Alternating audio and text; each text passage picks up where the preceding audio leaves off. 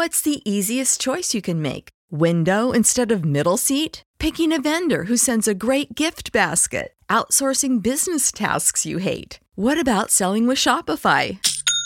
Whether you're selling a little or a lot, Shopify helps you do your thing, however you cha-ching. Shopify is the global commerce platform that helps you sell at every stage of your business. From the launch your online shop stage to the first real life store stage, all the way to the did we just hit a million orders stage. Shopify's there to help you grow. Whether you're selling scented soap or offering outdoor outfits, Shopify helps you sell. Wherever and whatever you're selling, Shopify's got you covered. Sign up for a $1 per month trial period at shopify.com slash try. Go to shopify.com slash try now to grow your business, no matter what stage you're in. Shopify.com slash try. Save big on brunch for mom, all in the Kroger app.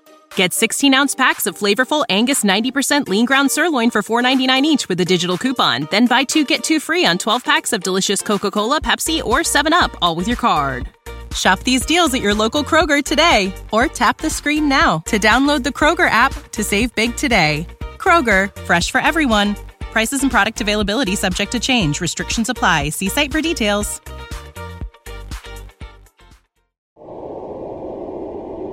Fantascientificast, puntata numero 34.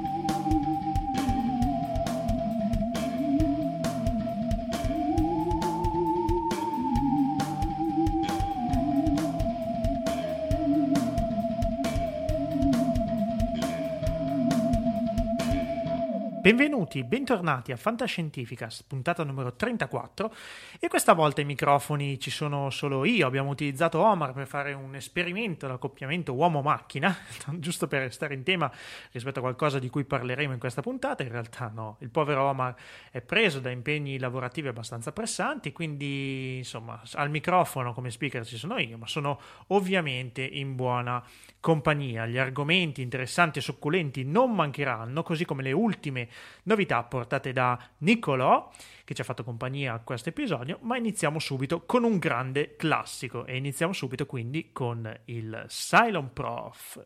My God, it's full of stars.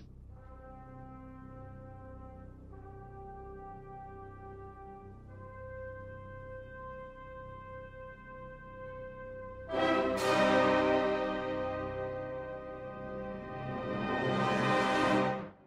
qua, Max, ciao! Buonasera, buonasera a tutti. Non mi ha abbandonato.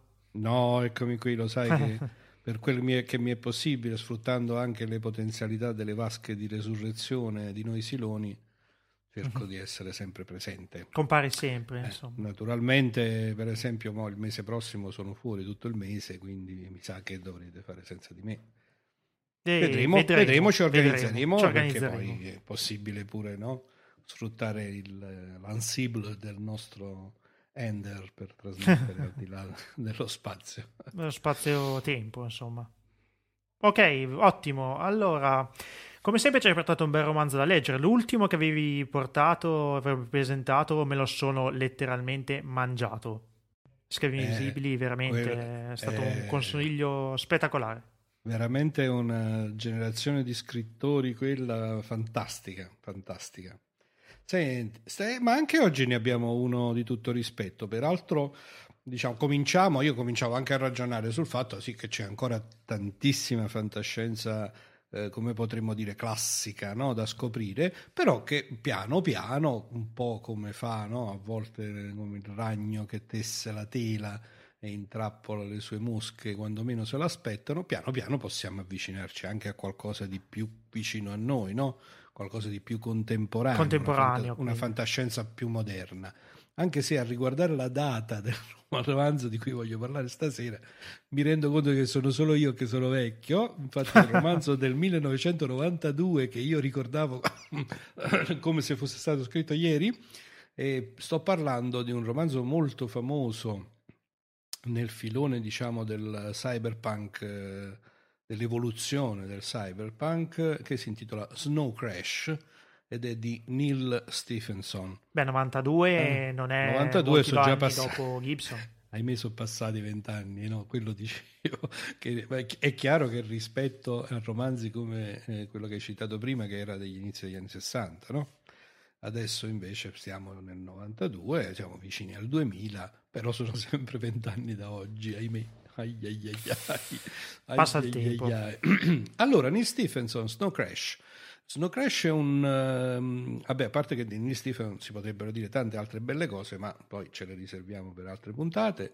Eh, Snow Crash è un romanzo che mh, mm, eh, sigla un modo molto particolare di, ehm, di, scrivere un'avventura cyberpunk che potremmo definire con un po' di paradosso classica ovvero che ruota intorno a quelli che sono diventati i concetti classici del cyberpunk, l'esistenza di un mondo virtuale alternativo assolutamente indistinguibile da quello reale, eh, nel quale ognuno può assumere e assume una personalità, un avatar, eh, una rappresentazione no? che perfettamente eh, realistica e che corrisponde un po' anche al modo di pensarsi, al modo di proiettarsi, all'immagine che si ha di se stessi. Quello a cui ci ha abituato anche tanto cinema, in particolare evidentemente la saga di Matrix, no? cioè l'idea che il mondo eh, virtuale possa essere assolutamente paragonabile con quello reale, se non eh, molto superiore. Ehm, e quindi fin qui, diciamo, tutto sommato uno scenario classico, Beh, Matrix è venuto no, sette anni dopo, nostri, tutto sommato. I nostri protagonisti si, si, si, ah, vivono un'avventura, una storia eh, che appunto contamina quello che succede nel mondo reale con quello che succede nel mondo virtuale, in questo caso si chiama metaverse, il metaverso. Mm-hmm. Eh, ci sono anche una serie di icone eh, che siamo piuttosto appunto abituati a considerare familiari di questo ambiente, l'uso per esempio delle spade e in particolare delle spade giapponesi mi viene meno il nome, katana si chiama? Katana, sì. Eh, ecco. eh, eh, come strumento per eh, sfidarsi a duello nel metaverso e acquisire diciamo prestigio e punti e il fatto che quando si viene sconfitti poi si muore nel senso che si viene buttati fuori dall'universo virtuale ci si può rientrare solo dopo un certo periodo di tempo, quindi una sorta di penalizzazione, tutte queste belle cose. Un videogioco, insomma. È, diciamo una sorta di quello che oggi potremmo considerare eh, appunto un videogioco. Eh, però la cosa veramente fantastica di Snow Crash, che eh, al di là del racconto della storia, che peraltro non farò perché ha una sua evoluzione, una sua trama che è appassionante e interessante da seguire, eh, che quindi merita di non essere svelata, però la cosa veramente simpatica è ehm, diciamo, la capacità di Stevenson di, mh, mm, eh, non so bene come descriverlo, di raccontare con una particolare ironia eh, i diversi protagonisti e di costruire un mondo reale che è una proiezione distopica di quello nostro contemporaneo e che quindi è anche un'occasione per puntare il dito diciamo, contro una serie di distorsioni che oggi già intravediamo, anche queste sono abbastanza classiche, eh, però tieni conto appunto qua i vent'anni che sono passati si vedono tutti. Provo ad accennarne qualcuna, altrimenti insomma sto facendo solo giri di parole Facciamo e giustamente di... ci manca il succo. Sì, ecco. Allora, giusto per cominciare a far capire di che parliamo, il protagonista del romanzo si chiama Hero Protagonist si scrive proprio così, quindi tradotto in italiano sarebbe eroe protagonista. Questo già la fa capire abbastanza lunga eh, sul tono, diciamo, scanzonato con il quale il nostro, il nostro Stephenson racconta la storia. No? E poi, per la verità, questa scelta così paradossale che devo dire nelle prime 4-5 pagine del libro, mi ha lasciato veramente con un po' di stucco, viene poi assorbita nella stranezza di questo mondo che lui eh, costruisce, per cui ti sembra normalissimo che il protagonista si chiami Hero Protagonist. Assieme ad Hero Protagonist che eh, fa un mestiere simpaticissimo, e cioè fa eh, il um, fattorino che consegna le pizze. Ecco, però queste pizze ecco, potrebbe sembrare una cosa un po' banale, magari uno si è immaginato il tizio sulla bicicletta, no? Invece queste pizze, insomma, siccome qui siamo in un futuro non lontano da quello, dal, dal nostro presente contemporaneo, nel quale eh, fondamentalmente è avvenuto quello che tutti ci aspettiamo, e cioè la dissoluzione totale o quasi totale del concetto di Stato come oggi noi lo concepiamo e la nascita di una sorta di feudi dominati da eh, alcune entità di tipo multinazionale piuttosto che da nostre vecchie conoscenze, ovvero per esempio la mafia o equivalenti. Posso essere cattivo, non è un futuro così dis... non distopico, così così, non è, non è così lontano, ecco. ecco, perché eh se andiamo avanti così. Anch'io. Se andiamo avanti così siamo in ottima direzione. Eh, sì, eh, esatto. qui, qui, la cosa è proprio ormai arrivata a conclusione. In realtà lo Stato esiste, eh, però il romanzo naturalmente è ambientato nel futuro degli Stati Uniti d'America e eh, a fianco al protagonista stavo raccontando la coprotagonista è una... Um, eh, st- è una ragazzina che fa un mestiere altrettanto, diciamo, eh, noto e se vuoi abbastanza strano, che è quello del corriere speciale. Eh? Mentre il nostro hero protagonist consegna le pizze, e invece YT, che significa, se non ricordo male, yours truly, veramente tua, il nome della, il nome della ragazza della coprotagonista, fa proprio il corriere e consegna pacchi, documenti eh, e lo fa utilizzando una sorta di skateboard a reazione. Gli Così come Hero Protagonist saluto Pro... nelle mail. Eh sì. E Hero Protagonist utilizza a sua volta una, per la consegna delle pizze una macchina a reazione.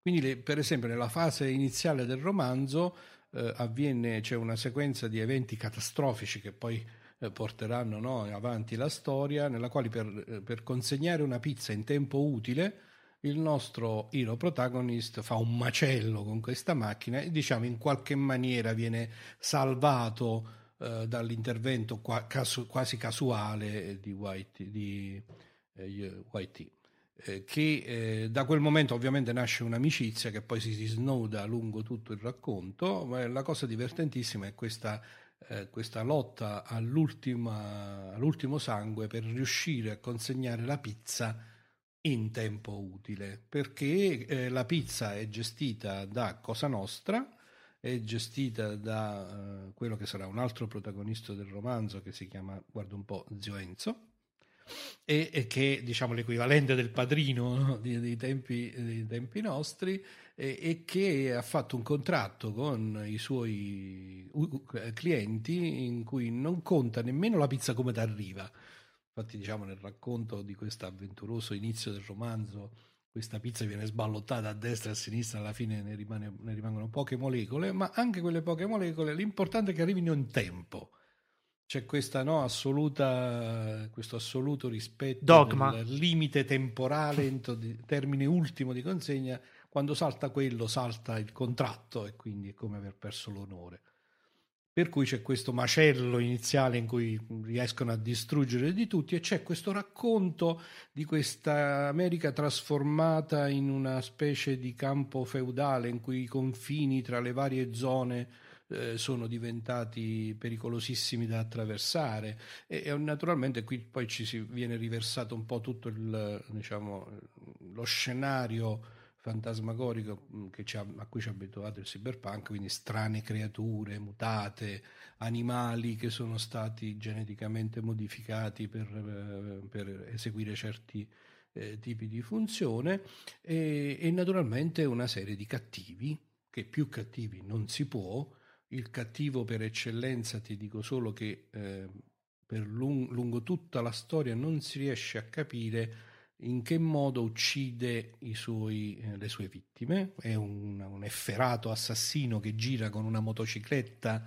dietro la quale è, fitta, è fissata una, sul, diciamo, sul retro della motocicletta c'è fissata una bomba atomica questo una letteralmente una bomba atomica e lui ha addosso un meccanismo per il quale se si allontana o più di un tot dalla motocicletta la bomba scoppia. Quindi questo gli, gli crea una, una, certa aura di rispetto intorno come puoi ben immaginare. E non si capisce per l'intera eh, per, per, l'intero sviluppo della trama, questo come fa a uccidere, riesce in maniera silenziosa e eh, si immaginano lame, lame, molecolari, cose di questo tipo, alla fine usava pezzi di vetro, questo lo posso, lo posso eh, svelare. No? Sì, quindi questo era uno, un, praticamente un maniaco compulsivo che andava in giro con pezzi di vetro affilatissimi e li utilizzava come pugnali. Insomma, un'ambientazione, come si vede, no? molto particolare. Molto un po', un po' di tante cose. Eh? Una, una, esattamente, una miscela fantastica, ma nello stesso tempo credibile. No, sai, come quelle... A me viene in mente Swift, eh, no? che in qualche modo costruisce no? con il Lilliput o le storie simili eh, qualcosa che eh, sì, è parodistico, è assurdo, è forse uh-huh, non credibile, ma che poi quando vai eh, a vedere il modo in cui è scritto e quel che succede, ti accorgi che è solo una visione dis- distorta, un modo dell'autore di mettere in evidenza alcune delle caratteristiche della nostra realtà contemporanea e i pericoli che si possono correre eh, se si lascia no, fuori controllo questo tipo di caratteristiche. Uh-huh. Naturalmente io ho appunto accuratamente evitato di eh, raccontare invece la trama più squisitamente fantascientifica eh, che, come accennavo, eh, nasce da questa mescolanza tra ciò che avviene nel mondo reale, io ho descritto essenzialmente i protagonisti del mondo reale, e ciò che avviene invece quando questi protagonisti del mondo reale si proiettano nel metaverso. In particolare Hero Protagonist, che nel mondo reale è appunto un uh, misero fattorino che consegna le pizze, viceversa nel metaverso si, è uno dei fondatori uh, dell'equivalente di Google, diciamo così, eh, che cioè, gestisce in sostanza il metaverso, i server, eh, il sistema operativo e tutto. Lui è uno dei grandi geni progettisti di questa realtà virtuale e la vera storia si, si svolge so, soprattutto con un attacco a questa realtà virtuale. Il titolo Snow Crash no? Eh, fa riferimento all'effetto neve, che è quello no? che compare quando lo schermo diventa tutto quanto tutto farfalline. Eh, ah, farfalline, tutto, certo. farfalline è come mm. l'effetto nevicata, no? Snow Crash, che vuol dire sostanzialmente il crash totale di sistema. E quindi il titolo in qualche maniera poi fa capire quello che è lo sviluppo del romanzo stesso. Non abbiamo detto una cosa, romanzo a sé stante o inizio di un ciclo? No, romanzo a sé stante, è un bel no, so romanzone okay. da 500 pagine mm-hmm, okay. che per i romanzi di fantascienza diciamo, è uno standard abbastanza... No? Beh sì, top ultimamente è diventato... Sì. Eh, so, sono circa 500 pagine, fitte fitte, ho qui davanti a me l'edizione inglese, è edito sia in italiano che in inglese, allora in inglese ovviamente non c'è mai problema a reperire queste opere, ma ci sono anche delle belle edizioni italiane, quindi abbastanza facile da reperire. Mm, che altro dire? Eh, ma niente, sostanzialmente credo di aver tracciato poi la storia complessiva. Neil Stephenson, eh, viceversa, è un autore molto prolifico recentemente ha prodotto delle opere un po' più controverse di cui magari parleremo qualche altra volta. Adesso se, non so se vuoi fare, vuoi fare qualche commento. No, semplicemente domanda. invitare gli amici che apprezzano il genere cyberpunk a approfondire anche questo autore. Abbiamo parlato di Gibson non molto tempo fa e sicuramente il tema è molto vasto, insomma il suggerimento che ha dato oggi è apprezzabile. Se è come l'ultimo che mi hai suggerito. Questo è più complesso. Ecco, l'ultimo che ti ho dato era il romanzo d'avventura tipico. Sì, no? molto anni 60. Molto anni 60, molto se vuoi anche semplice, efficace, sì. veloce. Questo è più complesso ah. eh, e si gioca su tanti livelli. Mm. Eh, per esempio, nella parte più squisitamente fantascientifica si investiga sulla natura di questo attacco portato al metaverso, si scopre che è un virus e fin qui va bene tutto ok, ma la, per esempio c'è una cosa molto interessante, sul, un, delle riflessioni molto interessanti sulla natura linguistica del virus e quindi su come questa natura linguistica è legata alla cultura dalla quale proviene, si scopre che questa cultura addirittura potrebbe essere, viene suggerito che quella della torre di Babele, del mondo, diciamo, no? dell'origine delle lingue. Quindi è un autore, Stephenson è un autore molto particolare che riesce ad unire appunto questa vena swiftiana con questi protagonisti così parodistici in qualche misura, questi stressati. Fuori dagli schemi. Le loro caratteristiche e nello stesso tempo però riesce a investigare in maniera molto sottile eh, aspetti come quello che ho appena descritto e quindi del legame, del legame della lingua con l'universo che viene creato come la parola in qualche maniera formi le cose. Insomma, ci sono tutta una serie di livelli di lettura molto particolari. Si legge come una bella avventura, ma si può leggere anche a tutti questi livelli diversi. Devo dire, scrive in un inglese un po' complesso. Io so, sono abbastanza abituato. Ehm, è uno dei pochi casi in cui poi mh, ho fatto ricorso. Hai fatto un po' fatica. Eh, no, poi ho fatto anche ricorso alla traduzione italiana per qualche passaggio che mi era risultato un pochettino oscuro, però è molto piacevole, molto gradevole complessivamente. Quindi invito veramente tutti a, in, dire, a fondare il loro naso nello Snow Crash. E invitiamo anche noi, insomma. Grazie Max per questo intervento e a risentirci prossimamente. È sempre un grande piacere, saluti!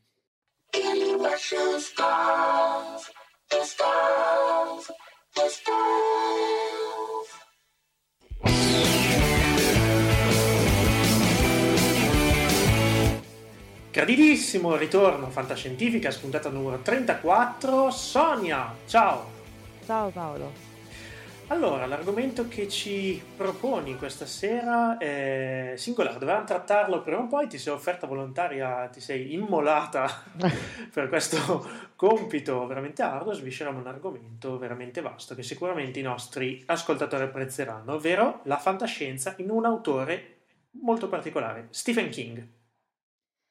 Esatto, in realtà l'argomento più vasto che può contenere Stephen King e la fantascienza è ovviamente il concetto di paura nella fantascienza. Ah sì, Il, il momento in cui la fantascienza travalica i suoi, eh, i suoi stessi confini di genere, che poi, premettiamolo in maniera chiara, definire i generi non è sempre un lavoro semplice né netto né pulito. Soprattutto oggi, penso. Oggi poi è praticamente impossibile. Pensa, Esatto. faccio un esempio banale, pensa ad Hunger Games. Difficile dire se sia fantasy, fantascienza, fantapolitica. È vero. E comunque in passato non era particolarmente diverso.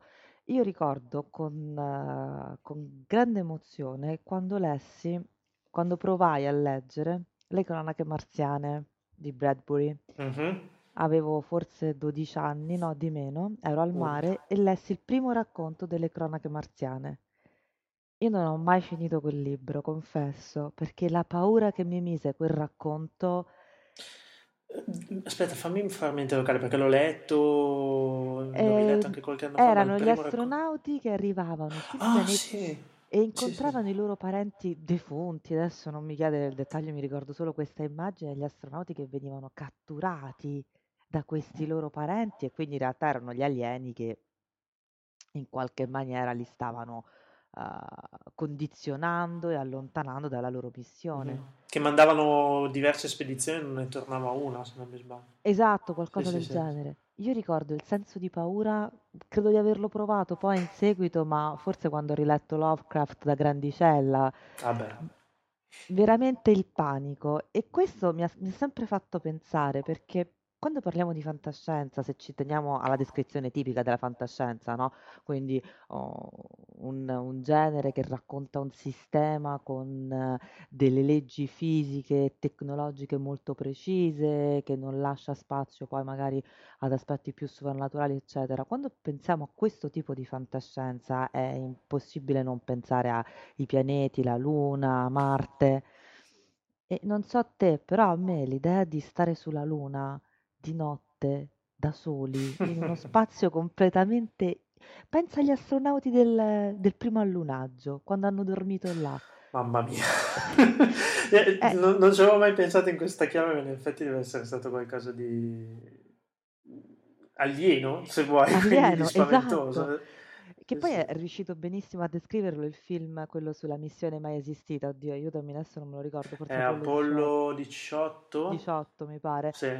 Che c'era questa sensazione straniante della, della navicella atterrata e di loro che dormivano e tu ti rendevi conto che dormivano su un pianeta che insomma, va bene tutto, va bene che avevamo fatto le esplorazioni, eccetera, però la certezza scientifica che non uscisse qualcosa da sotto non ce l'avevamo così chiara No, ancora a è quei tempi. Ecco, e quando penso a queste cose mi viene in mente che poi in realtà la mia paura, il mio scrittore di paura è Stephen King, ovviamente, perché il mio percorso è stato abbastanza lineare in questo, no? E Stephen King, che comunque è un autore horror molto particolare perché poi lui varia spesso generi, ci sono romanzi che non hanno niente a che fare né con le storie horror né con le storie del terrore, altri che sono Mhm. violentemente splatter. Lui ha, sì, eh, ce, ne Sì, sono sì, no, un paio. sono- E lui ha spesso uh, dei sottotesti fantascientifici, a volte latenti, che uno li pensa come fantascientifici anche perché magari ci è abituato, no? Pensa al, al penultimo che è uscito, il penultimo o il terzultimo, 22-11-63, quello che parlava del- della morte di Kennedy. Mhm.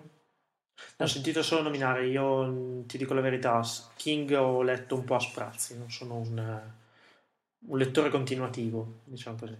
Ma comunque guarda, eh, non penso neanche di spoilerare nessuno perché è scritto sulla quarta di copertina. Il libro, sì, il romanzo, la storia si basa sulla possibilità di viaggiare nel tempo. Se vuoi, il viaggio nel tempo è uno dei cardini della fantascienza. Oh, eh, Sì, sì. Wells, eh, insomma, non è che dobbiamo parlarne fra di noi. E Stephen King ci ha scritto un intero romanzo dove l'aspetto horror sì a un certo punto compare, ma stiamo parlando proprio del fatto che probabilmente l'editor gli ha detto guarda che ti devi mettere due pochine di Sei. Stephen King, devi fare qualcosa. Sì, insomma, via. E- ed è bellissimo perché è, è- è molta fantascienza, mh, il viaggio nel tempo, la presa di consapevolezza di una realtà uh, ucronica, di una realtà anche distopica se vuoi, perché poi alla fine comunque quando andiamo a interferire col tempo, prima o poi qualche casino lo combiniamo e la maggior parte dei temi di fantascienza a questo poi ci portano, no? chiaramente. E lui ha fatto lo stesso gioco, ma ce ne sono altri ancora più espliciti, perché io ti potrei citare qui eh, The Stand, in Italia è uscito come L'ombra dello scorpione, no? Sì, Che sì, sì, parte sì. con... eh, è il mio romanzo preferito di Stephen King, Tra l'altro ci hanno tratto anche una serie televisiva, se non mi sbaglio. di sei ore, è molto bella, erano gli anni 90, fu una grande Mm, mm, mm. esperienza, sì. Beh, è il mio romanzo culto di Stephen King, ti dicevo, secondo me i kingiani si dividono in quelli che amano It e quelli che amano L'ombra dello scorpione. E l'ombra dello scorpione parte da un classico assunto fantascientifico, il virus che si propaga e distrugge l'umanità. Mm, Richard Mason, Io sono leggenda, la conosciamo la storia. Eh, alla E si grande. anche troppo. E si crea anche qui una nuova società umana. In questo caso non è esattamente la svastica nel sole, ma insomma, voglio dire, è una costruzione anche questa di fantascienza. Poi qui il tema horror arriva abbastanza presto e abbastanza pressante, ma era piuttosto giovane. Però ce ne sono altri, ti dicevo, che sono fortemente fantascientifici. Adesso cito uno che i nostri ascoltatori dicono, ah, è facile così. Eh, sì, però è vero. Le creature del buio, Tommy Ah, Knockers. quello, quello mi ha fatto veramente... È terribile. Posso, appena- no, terribile, però cioè, mi ricordo che mi aveva spaventato in maniera abbastanza plateale. Adesso non, e sono passati tanti anni, magari te non, non lo hai apprezzato, però mi ricordo che mi è rimasto molto impresso. No, no, è terribile nel senso che fa paura. Io me lo ricordo, eh, ero proprio piccola quando lessi questo perché erano i miei primi approcci.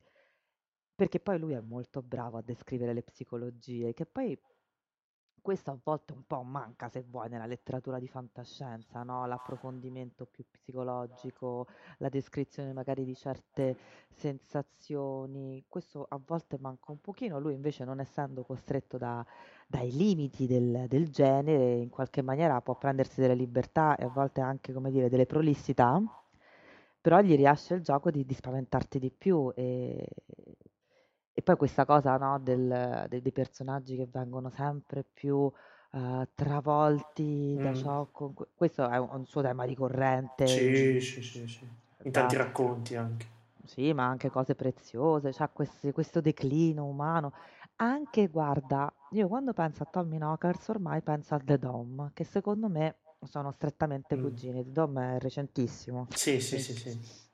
Anche su questo hanno fatto una serie TV. Non l'ho vista tutta. Non di particolare successo, a quanto si dice, insomma, ne avevamo parlato forse un po' di tempo fa, non sta ottenendo il successo sperato. Ma guarda, io l'ho vista di straforo perché la vedevano in casa e secondo me non ha reso lo spirito di Stephen King, perché poi Stephen King ha un sapore particolare. Ci riesce Haven e non c'è riuscita questa. Però The Mhm. Dome è molto simile, se vuoi, no? a- anzi, forse è il contraltare esatto di The Tommy perché c'è questa cupola che all'improvviso scende senza nessuna ragione su una cittadina del Maine, sempre il Maine, e la isola. E c'è questa, questo degrado, questa corruzione morale, questa disperazione sempre più diffusa. Poi non posso raccontare il finale, ma se ne stiamo parlando in ambito di fantascienza, insomma, è chiaro che ha a che fare con, con qualcosa del genere. Però quanto è paura classica, la paura degli alieni che giocano con noi?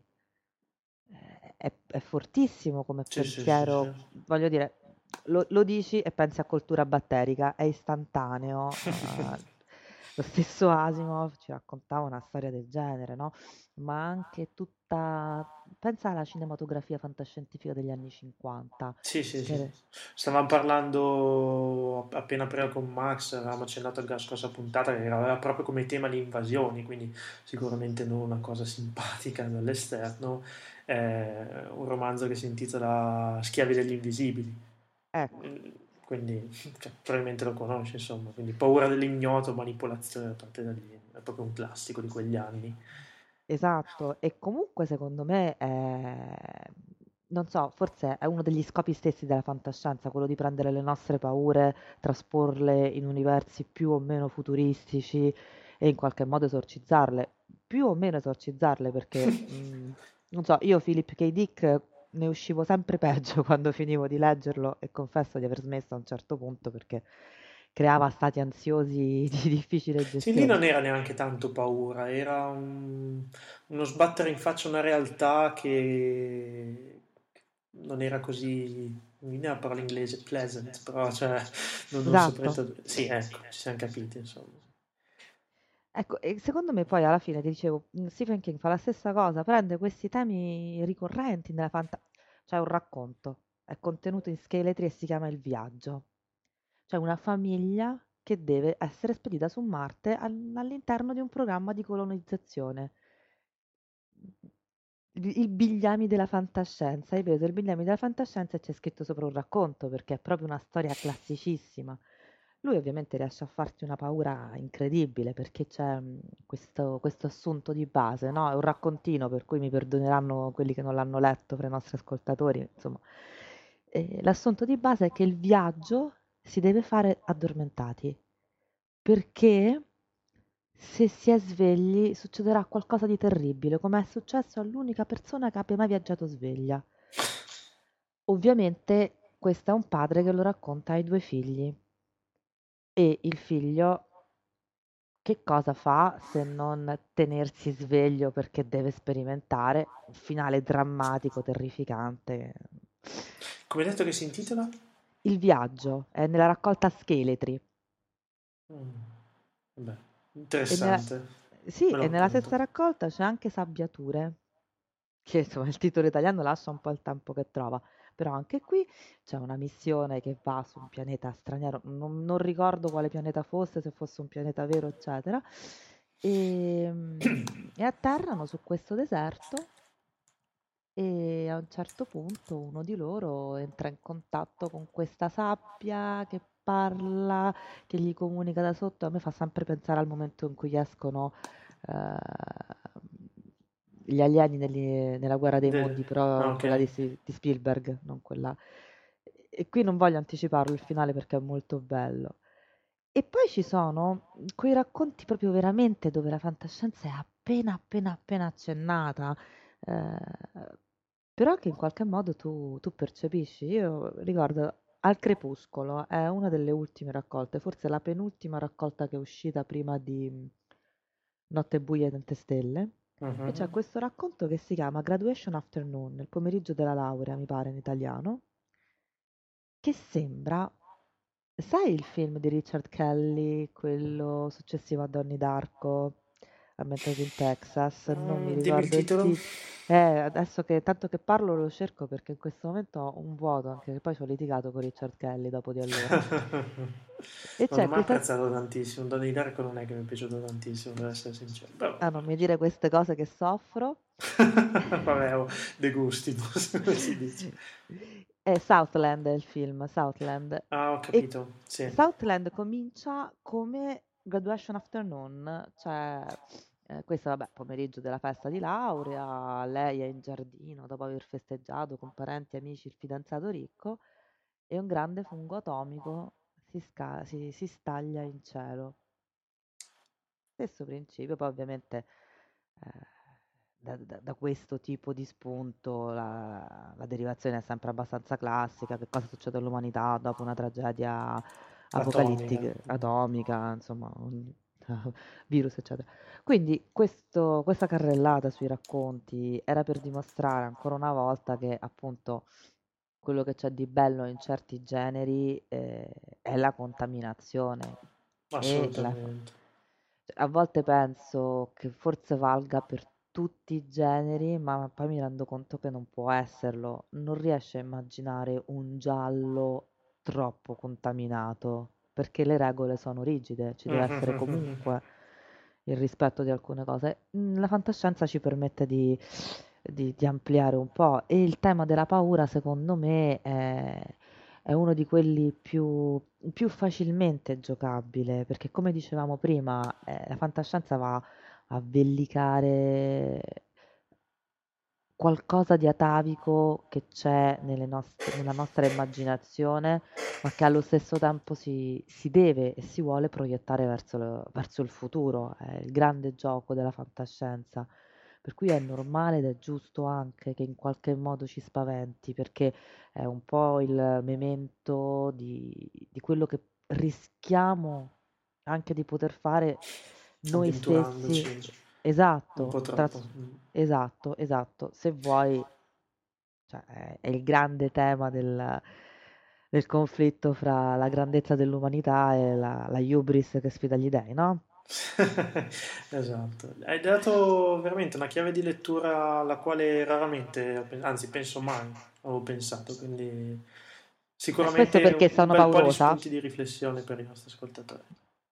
Spero che, che sì, insomma, che, che possa essere piaciuta questa cosa. Io da persona paurosa ce lo ritrovo parecchio questo. Che, che dici? Riusciamo a fare una piccola lista di, di consigli da mettere nelle note? Sì. Sì, sì, sì, guarda, eh, ti dico la verità, quelli di Stephen King me li ero appuntati proprio perché avevo voluto fare mente locale, per cui ce li abbiamo già pronti e, e te li faccio avere. Ok, allora li mettiamo nelle note. Sonia, grazie mille, Grazie bentornata, voi, insomma, e ci risentiamo prestissimo. prestissimo. Ciao a tutti. Ciao, ciao, ciao.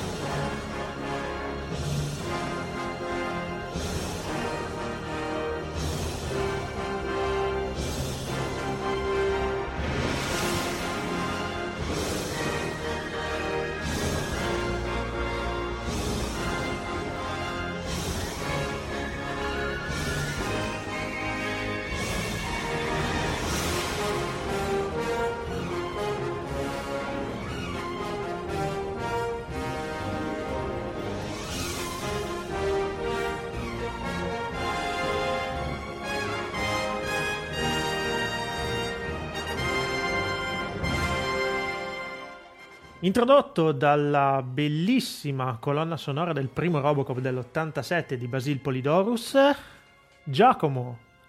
Buonasera, buonasera a tutti, ben ritrovati, anzi sono io che sono felice di essere ritrovato sulle frequenze di Fantascientificast e quindi un saluto a tutti. Abbiamo anche Simone in linea perché stavamo registrando un altro podcast a dire il vero, però Simone essendo un nerd come me e come Giacomo giustamente voleva magari dire la sua anche lui su Robocop. Ciao Simone. Eh, ciao, e poi io amo essere un imbucato così a caso, quindi sem- sempre intervenendo a sproposito. Lo so, dai tempi dell'università che lo sappiamo questa cosa. Allora... Ma penso che di fronte al, al, nome Robocop, chiunque che abbia vissuto minimamente l'epoca in cui può averlo visto, cioè, vuole, vuole dire la sua, perché eh cavolo, è un film che ormai è, è patrimonio di, di, non solo di appassionati di fantascienza, ma anche di cinema a tutto tondo, perché è un, un film strepitoso. Quello dell'87. E infatti, eh? e oggi non parliamo di quello dell'87, temo.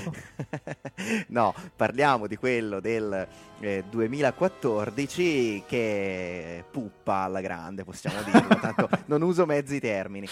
No, ho trovato anche degli estimatori, eh, però è raro, anche la stampa. Ricordiamo che in America esce in questi giorni, quindi noi l'abbiamo visto prima, mm, da noi in mm. Europa è uscito qualche qualche giorno prima, credo una settimana. Vabbè. Quindi abbiamo gettato nel panico gli Stati Uniti. Diciamo. Eh, credo di sì, perché insomma è un film comunque da 130 milioni di dollari che mm. ha fatto la grande stupidaggine di appunto essendo un film a grande budget eh, del 2014 non si può permettere di rischiare di non essere visto da bambini e famiglie e quindi io lo dico subito così sgombriamo il campo da quelli che magari pensavano che sarebbe stato un film eh, parimenti satirico, cattivo e violento quanto il primo, no, non si vede, non si vede una foto...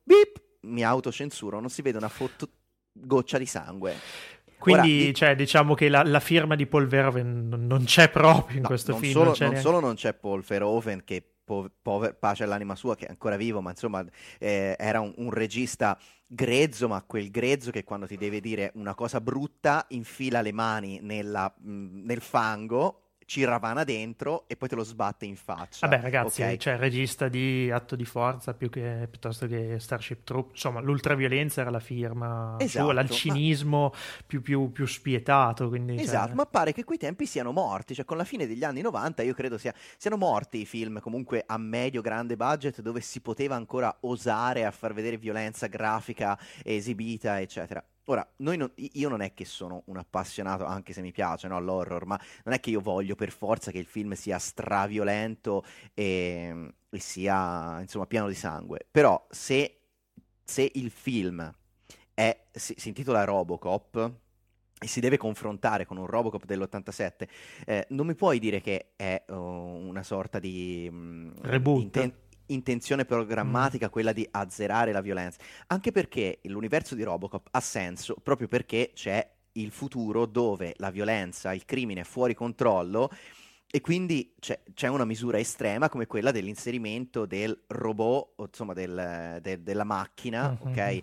Nel contrastare questa violenza in questa società distrutta, marcia, corrotta, schiava dei peggiori vizi e dei peggiori criminali, mm-hmm. come erano appunto Robocop e l'Eddie 209 che, è, no, eh, che eh, insomma c'è anche in quello nuovo, ma veramente un, si vede per due minuti. Eddie 209, aspetta, cos'è il, quello il robottone, il robottone che sembra... Esatto, che sembra una Batmobile con le gambe, oh, okay. con i due mitragliatori, eh, stile braccia. Eh, il problema, cioè anche questo Robocop, allora intanto diciamo, sgombriamo il campo che non è né un film di fantascienza né un film d'azione, ma un film che vuole essere credibile ma, eh, ed è un thriller sociopolitico con una grossa componente dramma familiare. Perché, eh, è una sì, categoria terribile però, detto così. Infatti non ho avuto, ascoltami, non ho avuto modo di etichettarlo in altra maniera, anche perché cioè, il primo era una satira sociale, ve lo ricorderete, no? Dalle, da, da, da praticamente i vizi che avevano i dirigenti dell'OCP che si strafacevano facevano di cocaina e battone, erano, se lo mettevano nel di dietro l'uno con l'altro facendosi le scarpe. eh, agli spot televisivi che erano I cartoni geniali, quelli che erano nel film di Verhoeven, no? che erano, esatto, erano cioè, una descrizione del, del parossismo degli anni Ottanta portati all'eccesso, e, immaginando questo futuro veramente senza speranza. Cioè, praticamente invece- il- una, una quintessenza del paninarismo più sfrenato Mm, portato nella esatto. fantascienza. Scusa, il... No, qui invece è tutto molto pulito, no? Anche molto contemporaneo, perché si parla di droni, eh, di, di robot, eh, comunque androidi utilizzati nella repressione della violenza in paesi, diciamo, per togliere le castagne dal fuoco all'esercito americano e limitare Mhm. le perdite. Quello è uno spunto nei primi cinque minuti che è molto anche interessante e viene completamente abbandonato. Cioè, eh, laddove nel- negli anni 80-90 si sarebbe scavato questa ambiguità, e- ecco, ecco cosa manca soprattutto in questo Robocop, cioè una vera e propria ambiguità, una mancanza di conflitto in fondo, cioè eh, Mhm. tu non sai mai cosa stai guardando, ecco perché vi dico il dramma familiare, perché alla fine eh, Robocop, Alex Murphy, eh, que- questo Alex Murphy, quello di adesso, cioè no- non è un uomo disumanizzato, ricorderete che il primo dopo il massacro che subisce all'inizio viene ricostruito e piano piano ricostruisce eh, le sue memorie, eh, no? Perché shock- lui rico- riconosce un criminale della banda che lo ha ucciso e piano piano riaffiorano tutte queste memorie. Quindi è molto drammatico questo percorso. Qui invece viene tutto azzerato, lui ha eh, ancora memoria di quello che gli è successo, perfettamente non si è dimenticato nulla, sa chi è, ehm, e, e, mh, invece di diventare una lotta contro la criminalità, che peraltro non si vede mai, cioè questo è uno scandalo che c'è in questo film del 2014, cioè il senso di, di- di- di- minaccia, di, di sfacimento della società, di, di bisogno impellente di mettere Mm. questi robot giustificandoli ehm, eh, per l'ordine pubblico. Cavolo, non si vede, cioè, non si vede un crimine in tutto il Sì, film, sì, non sì, sto sì, sì. scherzando. Si Cioè, vedono manca, manca la componente, diciamo, sociale che dava il motore al tutto nel primo. Manca, eh, manca il- la, la base, cioè quello che è basico. Intanto manca un cattivo nel film. Ci Mm. sono i cattivi, mm, figure negative, diciamo così, ma molto sfumate, cioè che vanno bene in un thriller politico, ma in un film dove comunque eh, devi tirare fuori il cuore dal, dal metallo, devi metterlo un conflitto forte al centro. Robocop è il centro di tutto, nel senso che eh, anche, anche la trama che si sviluppa alla fine si basa tutta, cioè gira tutta mh, intorno a lui, no? non c'è un vero e proprio complotto forte, no? O dei Mhm, cattivi mhm, forti che mhm. hanno fatto qualcosa di talmente brutto che li vuoi vedere morti squartati. E, e quindi il film risulta un po' un né carne né pesce, no? non si capisce mai cosa ci vogliono fare con questo Robocop. Cioè, non è un brutto film, io lo dico, nonostante magari non abbia iniziato proprio. Non è pessimo, eh, Si, si fa- si lascia vedere, però è una, è una delusione per quello che sarebbe potuto essere, anche ovviamente con le logiche differenze. Cioè, a me sta benissimo il Mhm. Robocop più umano, ehm, con la mano ancora umana. Ecco, c'è una cosa molto bella. Ah, quindi in c'è, questo- questo, è il mistero, c'è la mano non coperta dal metallo. Sì, Che- anche che qualcuno diceva, ma, ma secondo me hanno sbagliato. No, no, no, no, no, no, no, no, invece è una cosa... Ah. mm, Però credo che fisicamente sia una stupidaggine, perché la mano è proprio separata dal resto del... Cioè, non, non è che lui ha un braccio intero, cioè è proprio... Lui, di lui rimangono, questo ve lo dico anche perché è una scena molto forte e molto bella, quando lui... eh, non, non capisce che cosa gli è successo e Gary Oldman che fa il dottore, tra l'altro è il più bravo di tutto il cast, ma Vabbè, lì era è, abbastanza è una, abbastanza una, una Gli, certezza. gli arrivi. mostra quello che è rimasto di lui e quindi lui vede soltanto insomma, il cuore, i polmoni, la spina dorsale, la testa. Non- non- di lui non è rimasto altro perché se avete visto il trailer lui muore in un'esplosione. Anche lì, cioè, proprio per impedire qualsiasi forma di, di violenza e di sangue, lo fanno morire in un'esplosione in campo lungo, così non si vede niente. e tu lo vedi ancora integro. Perché se uno l'altro. si ricorda l'incidente, l'incidente diciamo, la- la- la- la- l'esecuzione di Murphy nel primo, insomma. Io, io credo che sia una delle scene che quando l'ho vista da bambino mi ha Ah, scioccato. cioè, anche a me. mi cioè, ha lo- scioccato, mh, ma perché era di, una- di un realismo e di una violenza insostenibile proprio. Ma ecco perché lì c'era un conflitto forte, cioè lì volevi proprio che lui si vendicasse e soffrivi nel vedere che lui nemmeno si ricordava chi fossero, no? Mhm, mhm. eh, questi, questi suoi mm, eh, assassini. E, e era molto, diciamo, anche molto manicheo, se vogliamo, buoni versus cattivi, no? Buoni contro cattivissimi, quindi il conflitto era molto... eh, basilare, Mhm, però mhm. funzionava, cavolo, faceva veramente il suo, il suo sporco lavoro. Era un film che all- alla fine arrivavi, alla fine, e, e, cavolo, eri, avevi le braccia a terra da- da- dalla soddisfazione, Lasciamo stare i seguiti perché vabbè, i seguiti No, no, il 2 e il 3 lasciamoli perdere, che lasciano il tempo che trovano. Eh, ma non so cosa Ehm, ne pensate voi, ma è sempre un po' al rischio dei reboot. I reboot riusciti sono veramente pochi, eh. Cioè, Ma secondo me poteva distanziarsi, poteva distanziarsi in un qualche modo, ma non ha avuto il coraggio di arrivare fino in fondo. Allora, intanto l'abbiamo detto, è troppo edulcorato. Poi man- manca un vero e proprio cattivo, quindi non c'è un centro emotivo, anche mh, il tema familiare è molto risaputo, molto stucchevole, insomma, Mhm. e, e non, non- non tocca delle corde particolarmente. E poi non ci sono personaggi ai quali ti affezioni, a parte Robocop. Questo voglio spezzare anche una lancia a favore di Joel Kinnaman, che è que- questo l'attore protagonista che interpreta mm, Alex Murphy, perché comunque lui non, cioè, dà una buona interpretazione. Eh, è, è in linea con i tempi, cioè è un Robocop emo. Cioè, piange, frigna, soffre. e io non lo so perché nella de- post 2000 i personaggi siano diventati così rammolliti. Ma visto così Eh. sembra quasi la trama di Toy Story con Robocop al posto di Buzz Lightyear. Cioè, Sì, ora non, vo- non arrivo a tanto perché comunque cioè, ci sono anche un paio di, di sequenze d'azione, però vedi proprio che è tutto orchestrato per impedire che ci sia qualsi- qualsivoglia ambiguità. Poi c'è eh, il, il talk show di ultranazionalista di, di- di Samuel Jackson, che è un attore che veramente sta cercando di, fa- di- di rendersi insopportabile in tutti i modi, perché a parte che è come il prezzemolo Samuel Jackson, no? Sì, ultimamente lo mettono... Ora fa questo personaggio che mm, eh, lui sposa la causa dei robot in America sul suolo americano perché c'è una legge, un emendamento del Senato che impedisce che vengano utilizzati i robot sul suolo americano mentre invece all'estero vengono utilizzati, no? E non c'è mai anche lì una vera e propria dialettica. Noi vediamo solo la parte di Samuel Jackson che è un, un esaltato ultranazionalista con la bandiera americana, no? che, che dice le parolacce in diretta e zittisce gli oppositori.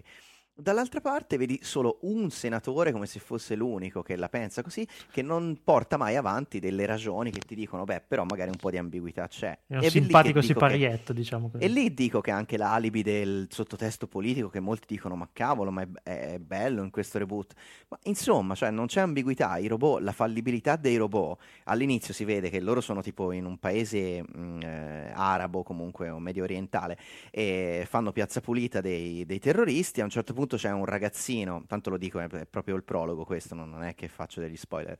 C'è un bambino che è parente di un kamikaze, no? che esce in strada con un coltello il robot lo, lo- lo riconosce come minaccia perché lui invece, mh, i robot di solito mh, fanno lo scanning della persona e se sono disarmati o comunque sentono che non ha adrenalina, mh, li catalogano come non aggressivi. E invece questo bambino, siccome esce fuori agitato con un coltello in mano, gli sparano a sangue freddo. Tra l'altro in diretta televisiva. Allora te diresti, cavolo, useranno questa cosa per dire una forte opposizione? Ah, ma perché se mio figlio corre in giardino con le forbici e passa un robot, eh, gli spara? Cioè, cavolo, l'opinione pubblica se vede una cosa Sì. del genere...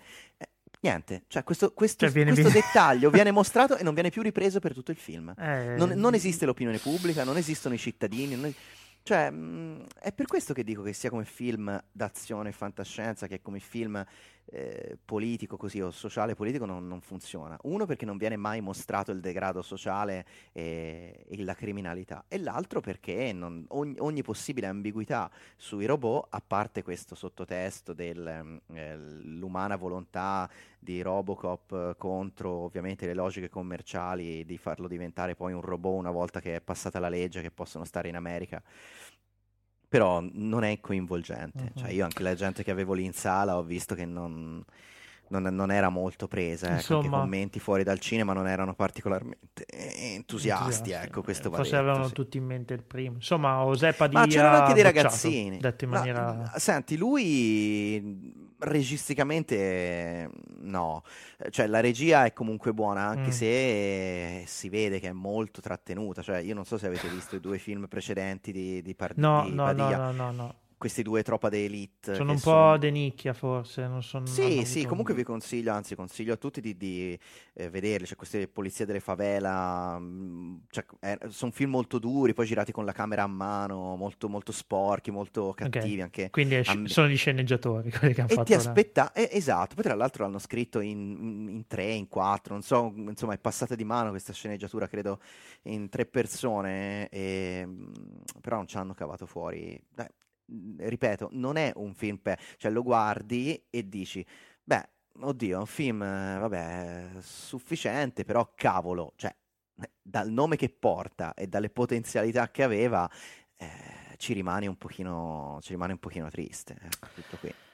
Va bene, non togliamo le speranze comunque ai nostri ascoltatori. No, no, eh, secondo me, no, cioè, secondo me no, se qualcuno vuole andare a vedere può andarlo a vedere, cioè non è che io ve lo sconsiglio No, no, perché è orribile, ci no, mh, è soltanto che ha, ha i suoi punti di forza, ma mh, sono, sono pochi veramente, cioè io Diciamo, andiamoci chiunque- con leggerezza senza troppe Esatto, sfido chiunque a rivedersi l'originale e, e, cioè, tentare un paragone, è impossibile.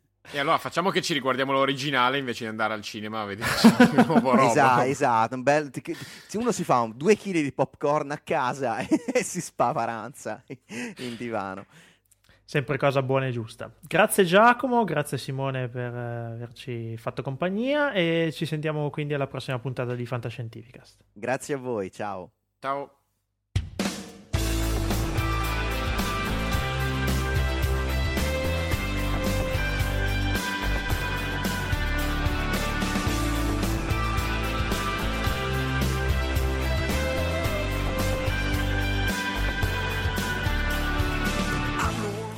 Si conclude così questa puntata numero 34 di Fantascientificast. Chiediamo venia, c'è stato ancora qualche problemino audio, soprattutto sull'intervento di eh, Sonia.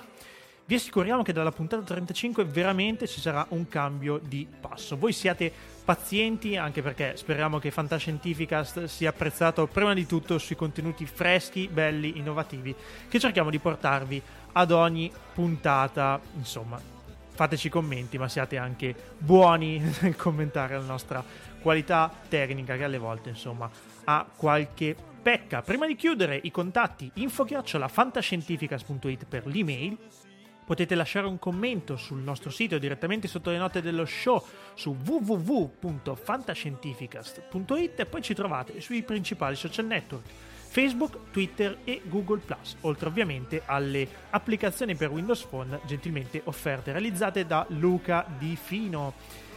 Bene, è proprio tutto, noi ci diamo appuntamento quindi tra un po' di tempo con la puntata numero 35 e insomma a presto! Le stelle guideranno il cammino, come dice questa bellissima canzone di Simple Minds che chiude questa puntata. Ciao a tutti!